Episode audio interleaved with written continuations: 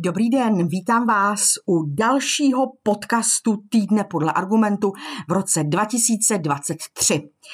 No, eh, je eh, jasné, že tématem eh, bylo eh, blížící se první kolo prezidentské volby. Samozřejmě i tomuto tématu se v argumentu věnujeme a podíváme se na něj společně v závěru dnešního podcastu.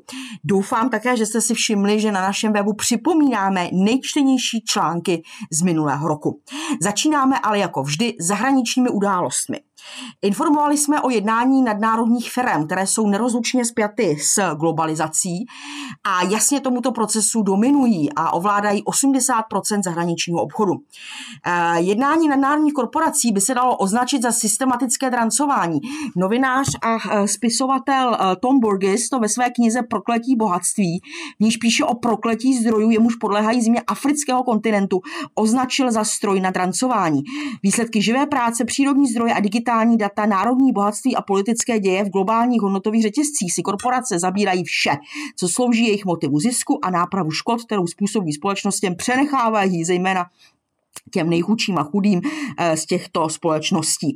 Eh, to, co nazývají pokrokem, je obvykle plně pojmenováno pouze v kombinaci s destrukcí. Korupce a etnické násilím slouží, dokud státy tančí podle jejich not, to je dosti přesné, a oni dostávají povolení drancování cených surovin. Když tam vtrhnou jako kobelky, prodávají své činy jako prospěšné pro zotavení, které se nikdy nedostane k těm, kdo vytváří bohatství. Eh, dnes je v módě natírače na zeleno a nafouknout to jako pokrok. Na konci takového procesu je zničení samozásobitelské českého zemědělství ve prospěch monokulturního nadměrného využívání, zabírání dalších neobhospodařovaných oblastí a jejich předávání nadměrnému využívání, vysídlování lidí, korumpování elit. To je stará to chvíle. Afrika má 15% světových zásob ropy, ale eh, má také zlato, cín, wolfram, koltan, železnou rudu, urán, vápenec, diamanty. Zkrátka dobře, je tu velká atraktivita pro korporace. Vyjmenujeme několik zemí, Angola, eh, Demokratická republika Kongo, Nigerie, Niger, Guinea, Sudán, Mozambik, Ghana, Jihoafrická republika, Zimbabwe.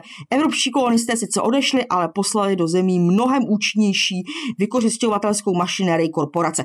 Ono taky proto se někdy o tom systému hovoří jako o systému neoimperiálním, což si myslím, že eh, jak si má dost něco eh, do sebe. Petr Juza se dlouhodobě zaobírá střední Asii a postsovětskými republikami v tomto, eh, v tomto prostoru. Tentokrát se věnoval cestě tádžického prezidenta do Pákistánu. Napsal, eh, pre region väčšiná bolestná téma Afganistán byla témou diskusie. Ako Dušambe, tak i Islamabad veria, že základem stability v Afganistáně a tím pádem v celé střední Asii je inkluzivná a širokoetnická vláda v Kábule. Lenže vycházejí z reality, Islamabad má velmi málo možností, a vůbec nějaké má, pomoct Dušambevou vplyve na vnútorný vývoj v Afganistáne. Takže túto vrstvu vzťahov možno vnímať viac rétoricky, než prakticky. Aj keď prezident Rahmon sa stretol s pakistánským ministrom obrany, ktorý má prístup k jadrovému kufríku, protože Pakistán je jadrová mocnost, predsa len ide o rozdělně váhové e, kategorie. Ak sa stotožníme s tézou Brezinského, který ponúkol vo svojej práci bez kontroly, že ukončení existencie Sovětského svazu sa v hátlendě Eurázie vytvorilo geopolitické vákuum, tak potom táto bilaterálna diplomatická stáha je výhodnější pre Pakistán než pre Tadžikistán.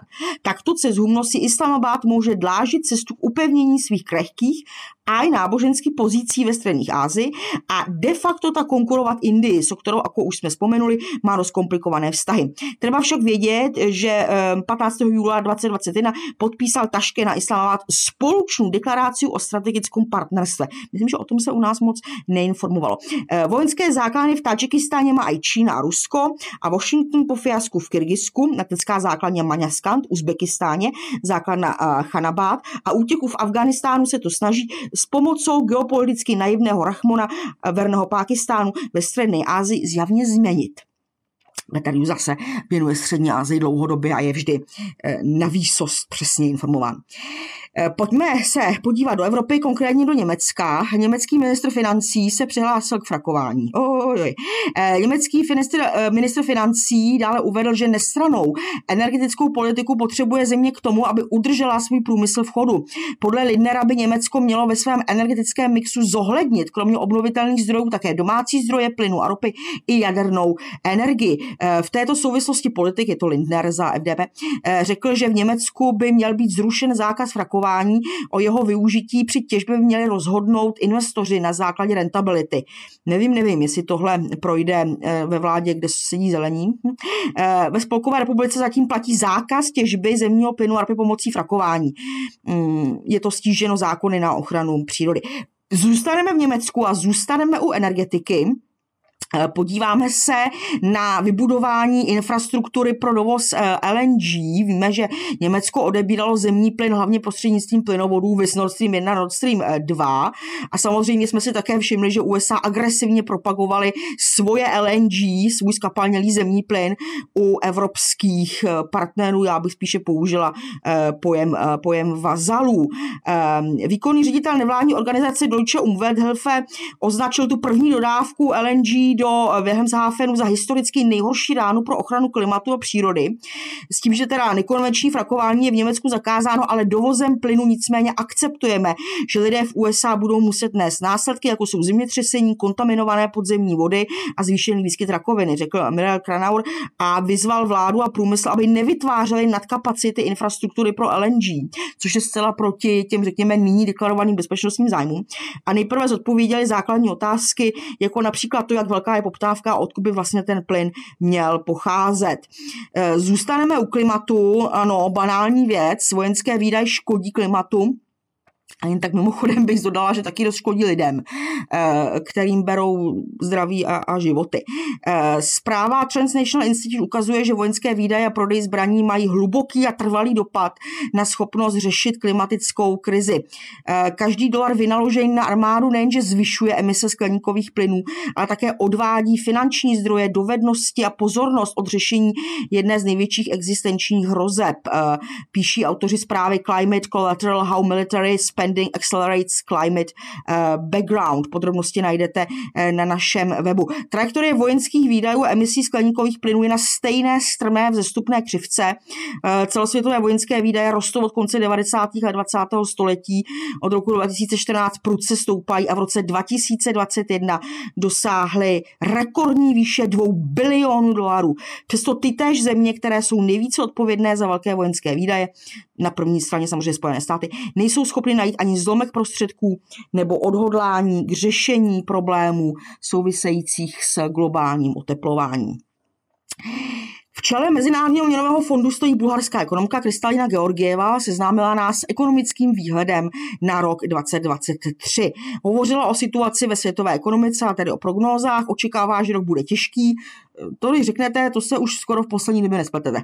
Vzhledem k tomu, že souběžně zpomalují ekonomiky Číny, Spojené státy i Evropské unie. Eh, Georgieva uvedla, pro většinu světové ekonomiky to bude těžký rok, těžší než ten, který máme za sebou, tedy 2022. Všechny tři velké ekonomiky USA, EU, Čína zpomalují současně. USA jsou nejodolnější, no oh, eh, mohou se vyhnout recesi. Vidíme, že trh práce zůstává poměrně silný. To je však nejisté eh, požehnání, protože pokud bude trh práce silný, FED možná bude muset udržovat eh, vyšší úrokové sazby, aby se pokusil tak snížit inflaci. EU e velmi silně zasáhla válka na Ukrajině, no spíš ta rozhodnutí, která jsou zpětá s konfliktem na Ukrajině, bych doplnila já. Polovina EU bude příští rok v recesi, Čína letos dále zpomalí, rok bude těžký a to se promítne do negativních trendů v celosvětovém měřítku. Rozvíjející se trhy to budou mít ještě horší, protože samozřejmě zasahují vysoké úrokové sazby a posilování dolaru pro ty ekonomiky, eh, které mají eh, nějakou vysokou dluhovou službu, tak je to samozřejmě velmi, velmi těžké. Informovali jsme o videokonferenci mezi ruským a čínským prezidentem. Eh, ruský prezident svému čínskému protižku sdělil, že usiluje o posílení jejich vojenských vazeb, neboť západní sankce dostávají Moskvu pod tlak a zvyšují izolaci. Ruský prezident Vladimír Putin a čínský prezident Xi Jinping v pátek uspořádali videokonferenci, kde uvedli, že budou usilovat o posílení vztahů mezi svými zeměmi informovala Deutsche Welle.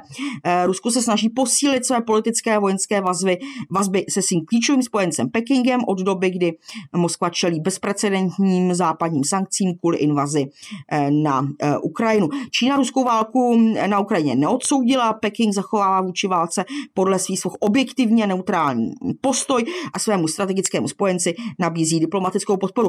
My informujeme podrobně o těch vztazích mezi Ruskem a Čínou, jak už jsem o tom hovořila minule, jsou mnoho mnoho vrstevnaté, nelze je, nelze je rozhodně vylíčit jednou větou. No a pojďme na domácí. Pojďme na domácí. Eh, rok jsme začali intenzivně eh, u nás argumentu s velkou razancí a nabídli jsme řadu, troufnu si říct, pozoruhodných článků. Oskar Krejčí se věnoval výročí rozpadu Československa. Za sebe musím říct, že jsem velice ráda, že máme dobré vztahy se Slovenskem a hlavně, že náš web eh, jde v československých šlépějích. Jsme na to velmi pišní, že přinášíme texty ve slovenštině a že naši čtenáři jsou také eh, ze Slovenska. Oskar Krejčí napsal, e, ať se to nezdá, sametová revoluce byla dokončena, až když bylo Československo rozděleno. Pomoci porozumět událostem z té doby může porovnání map Evropy z roku 1989 a z dnešních dnů. To ukazuje, že zmizely tři státy. Tři země eh, založené na Federaci slovanských národů. Zprávy tehdejšího institutu pro výzkum veřejného mínění upozorňovaly, že většina občanů Československa si rozdělení nepřeje. Zvláště Morava, kde se český a slovenský živel stýká, byla proti. Referendum by tedy pravděpodobně vyzdělo proti rozdělení na dva samostatné státy. Jenže taková referenda proběhla jak v Sovětském svazu, tak v Jugoslávii. Vyslovila se ve prospěch zachování federace a byla z toho okamžitá nebo odložená válka. V geopolitické situaci, kdy anglosaské mocnosti slavily vítězství ve studené válce a sebevědomí Německa bylo obnoveno, no právě, udržet jednotu Československé federace bylo nereálné, píše Oskar Krejčí. Před 30 lety myšlenku zachování Československa nepodporovaly sdělovací prostředky. Politické strany byly postaveny na národním principu. Privatizace velkých podniků, bank, ale i kritické infrastruktury, která v řadě případů převedla vlastnictví do zahraničních rukou, zbavila Československo ekonomické suverenity a pevně je přivázala k západu. Nemluvě o tom, že představy o internacionalismu a novém socialistickém člověku nahrazoval ve střední a východní Evropě silící nacionalismus. Ten přiživovali zájmy nových místních mocenských skupin, které se snažili získat do svých rukou tvorbu a naplňování pravidel privatizace. V každém případě zájmy nové pražské a bratislavské politické vrstvy se v té době rozešly. I ti, kdo nadále pokládají za svou vlast dva vedle sebe existující státy, ale také ti, kteří vidí geopolitická rizika státu, jež zbyly po ČSFR, musí v souvislosti s událostmi v Jugoslávii a na postsovětském prostoru uznat. Způsob provedení rozluky Česká a Slovenska byl mimořádně klidný. Dalo by se říci vzorový. Kdyby existovala nějaká spravedlnost, Václav Klaus a Vladimír Merčar by dávno za svůj výkon obdrželi Nobelovu cenu míru. Ale kdo ví, co bude dál? Ve 20. století se s ohledem na mezinárodní události v prostoru Česka a Slovenska režim či státní uspořádání změnili osmkrát. Zatím to vypadá, že v roce 2023 posílí svůj vliv ti, kdo nejcennější evropské hodnoty nalezají v odchazu Bachova absolutismu. Ani to ale není konec dějin. Jisté je pouze jedno, jestliže počátky chronologie bývají skryty, pak budoucnost existuje ve variantách. Dále jsme tu měli uh, komentář od Honzy Kellera, skvělý komentář, moc bezradných. Opět si dovolím odcitovat uh, část tohoto skvělého komentáře. Uh, Honza Keller píše, dostáváme se k zahraničně politickým aspektům bezradnosti. Jejich symbolem se stalo české předsednictví Evropské unie. Byli jsme za něj pochváleni prakticky od všech těch, kteří také nevědí kudy kam. Absence jakékoliv představy o řešení má v této rovině podobu nekonečného cizelování kompromisu. Bohužel žádný z dosavadních kompromisů nezbrzdil příliv ilegální migrace, žádný nesnížil odliv peněz do daňových rájů, žádný nepomohl zmírnit nárůst nerovnosti v rámci každé ze zemí Evropské unie, píše Honza Keller. Ovšem čím větší tlak na hledání kompromisu dovnitř EU, tím razantnější odmítání jakýkoliv kompromisu směrem na venek. A tak v Evropě žalostně chybí plán pro případ, že Rusko nebude na Ukrajině bezpodmínečně kapitulovat. Nemá ovšem přitom ani možnost Rusko k takové kapitulaci donutit. Proč tolik chválit z Bruselu do Prahy? Snad jedině za to, že si s tím taky nevědí rady. Evropa si však dokáže až k nesnesení zkomplikovat životy bez Ruska. No, to je svatá pravda. Výkladní skříní jejich bezradnosti se stal Green Deal. Ještě se nezjistilo, zda a jak bude fungovat formálně dohodnutý kompromis ohledně stropu cen energií a už se rozhodlo, že se energie zdraží s přísněním v oblasti emisních povolenek. Ještě se neukázalo, zda a nakolik budou fungovat předepisované úspory elektřiny a už se rozhodlo o přesunu dopravy na elektromobilitu. Evropa činí opatření, která povedou k útlumu spotřebního průmyslu, ne spotřebního, a zároveň členské země prudce navyšují investice do průmyslové výroby zbraní. Započte Evropská komise do plánované uhlíkové stopy i dým z válečných požárů? Nebude žádná náhoda, že bruselská administrativa i česká vláda jsou srovnatelně aktivní ve snaze bojovat proti dezinformacím. Tam i u nás si za to vysloužili obvinování z toho, že chtějí omezovat lidskou svobodu, svobodu slova, volnost vyjadřovat svůj vlastní názor. Možná i zde jsou odsudky až příliš příkré, píše Honza eh, Keller, a problém spočívá v něčem jiném. Co když je celý ten boj proti dezinformacím jen projevem rezignace mocných nad tím, že tolik lidí jejich bezradnost už prohlédlo?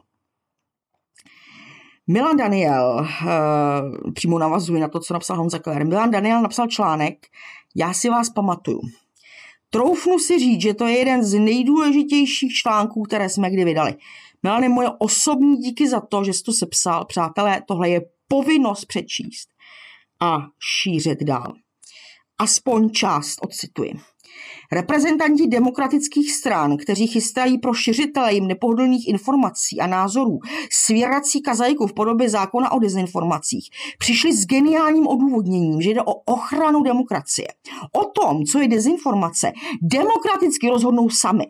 Aby tomu dodali váhu, tvrdí, že tyto špatné informace přicházejí buď z Ruska, nebo jsou v jeho prospěch produkovány. Důvěrně to znám píše Milan Daniel. Před 50 lety to jen mělo opačný směr. Hltal jsem tehdy dezinformace na rušené svobodné Evropě a rádiu Svoboda, infochu a ilegálních lidovkách. Dnes jsem se od své šestileté pravnučky dozvěděl, že jim paní učitelka ve školce doporučila nedívat se na mrazíka, protože je z Ruska. V kinosále Borské věznice, píše Milan Daniel, jsme viděli za přísných bezpečnostních opatření, kdy osazenstvo jednotlivých cel bylo odděleno prázdnými řadami, aby se stížila jejich možnost se domlouvat s ostatními na podvratné činnosti, jediné představení, film Kartouza Parmská. Pro politické vězně bylo tehdy hemžení karbonářů e, tisknoucích na cyklostylu letáky mimořádným kulturním zážitkem. Budou aktuální pokusy o vymývání mozků poškozených dezinformacemi důmyslnější nebo nastoupí pokrokovější lobotomie? Ptá se Milan Daniel. Pokrok nezastavíš. Ti, kdo se za komunistů snažili lidem vnutit, co si mají myslet a musí myslet, používali poněkud primitivnější slovník. Eh, dát slovu demokracie význam totalita stalinské komunisty nenapadlo. Eh, stalinští demokraté s tím ovšem nemají problém. Eh, ke své smůle nepočítají s tím, že tu stále ještě jsou ti, kdož pamatují jejich předchůdce. Podle zpěvu totiž poznáš ptáka. Před půlstoletím otloukali prokurátoři obětem o hlavy socialistické zřízení, státní zástupci nyní demokraci. Stejně jako včera i dnes jejich zobáky význam těch slov k nepoznání pokroutili. Ale já je, zakončuje Milan Daniel, stejně jako další, kteří to zažili. Podle jejich krákání poznávám zcela bezpečně. Skutečně výjimečný, eh, výjimečný text – od Milana Daniela. A e, my už se pomalučku budeme chýlit k závěru. E, blížící se prezidentské volby se věnoval Petr Drulák v článku z Pravda svým názvem e, kolektivní, kolektivní Schwanzenberg a ptá se ale, eh, za kým by se měla eh, kdo sjednotit v rámci opozice koalice. Před deseti lety se sjednotili za Schwarzenbergem, dnes samozvaní demokrati Fialovy koalice a jejich širší spojenci přišli hned z trojicí kandidátů. Eh, generál Petr Pavel, profesorka Danuše Nerudová a senátor Pavel Fischer, než představují jakéhosi kolektivního Schwarzenberga. Uf, to je rozhodoru. Porovnání kolektivního Schwanzenberga s tím historickým dopadá podobně jako porovnání Filovy vlády s tou Nečasovou. Historický Schwanzenberg byl škůdce velkého formátu, architekt šlechtických i církevních restitucí, Bakalův privatizační partner, zavírač českých ambasád. To vše za maskou rošafně podřimujícího knížete. Kolektivní Schwanzenberg zahrnuje komunistického rozvědčíka, který se dnes bije za atlantické hodnoty a který je zaskočen svou vlastní minulostí a neobratně lže. Patří mu akademická funkcionářka, sběratelka funkcí, Petr Drulák píše, marně hledám jiný důvod její prezidentské kandidatury, no možná ne, ne její, ale možná těch okolní, eh, která se chlubí manažerskou zkušeností, ale prý nezaznamenala podivné kšefty z doktoráty na vlastní fakultě a její výmluvy jsou slabounké. Navíc každým druhým vystoupením šíří takový odar trapnosti, že i generál, co by její bratr ve zbraně veřejně zapochyboval o tom, že by v případě svého neúspěchu podpořil. Pak tu máme ještě senátora, přesvědčeného rusobejce a čínobejce, do velké prezidentské hry sice nevstoupí, přesto plní užitečnou roli, neboť odebírá hlasy s bylým dvěma, čímž dává reálnou naději, že ve druhém kole nebudeme nuceni volit mezi zaskočeným rozvědčíkem a sběratelkou funkcí. Doporučuji zase celý článek od Petra Druláka. A v návaznosti jakoby na to napsal Honza Keller další komentář s názvem Bída opozice. A sice na blížících se prezidentských volbách je velice dobře vidět, že současná vláda je u moci nikoli snad díky svým výjimečným kvalitám, nebož prostě proto, že u nás neexistuje funkční opozice opozice. Potrhávám vykřičník já.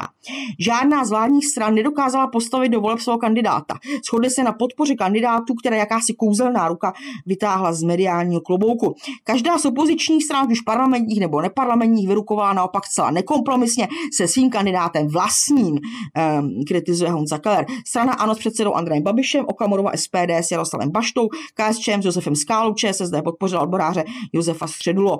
Nikoho nenapadlo, že by se opoziční síly, kterým údajně vládní koalice tolik vadí, mohly třeba jen pokusit se domluvit na kandidátovi společném. A měli na to dost času. Eh, jediný Milan Daniel eh, chválí Honza Keller, přišel s nápadem, aby aspoň obě strany současné parlamentní opozice spojily své síly a postavili společného kandidáta. Tento návrh však má jednu velkou vadu, je příliš inteligentní na to, aby na něj naše politická scéna slyšela. Eh, když eh, jsme u svobody projevu, téma, které samozřejmě je pro nás jedno z těch klíčových, a u nadcházejících prezidentských voleb chci informovat o anketě Společnosti pro obranu svobody projevu. Oslovila prezidentské eh, kandidáty také s tímto tématem, tedy údajného boje proti dezinformacím.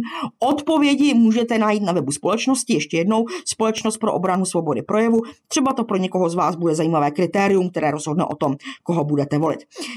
Na závěr mi dovolte ukázku z nadčasového skvělého seriálu Jistě pane ministře, kde dva členové šedé eminence, jedním z nich je Sir Humphrey, přemítají, kdo by tak mohl být příští premiér. Ne, premiér.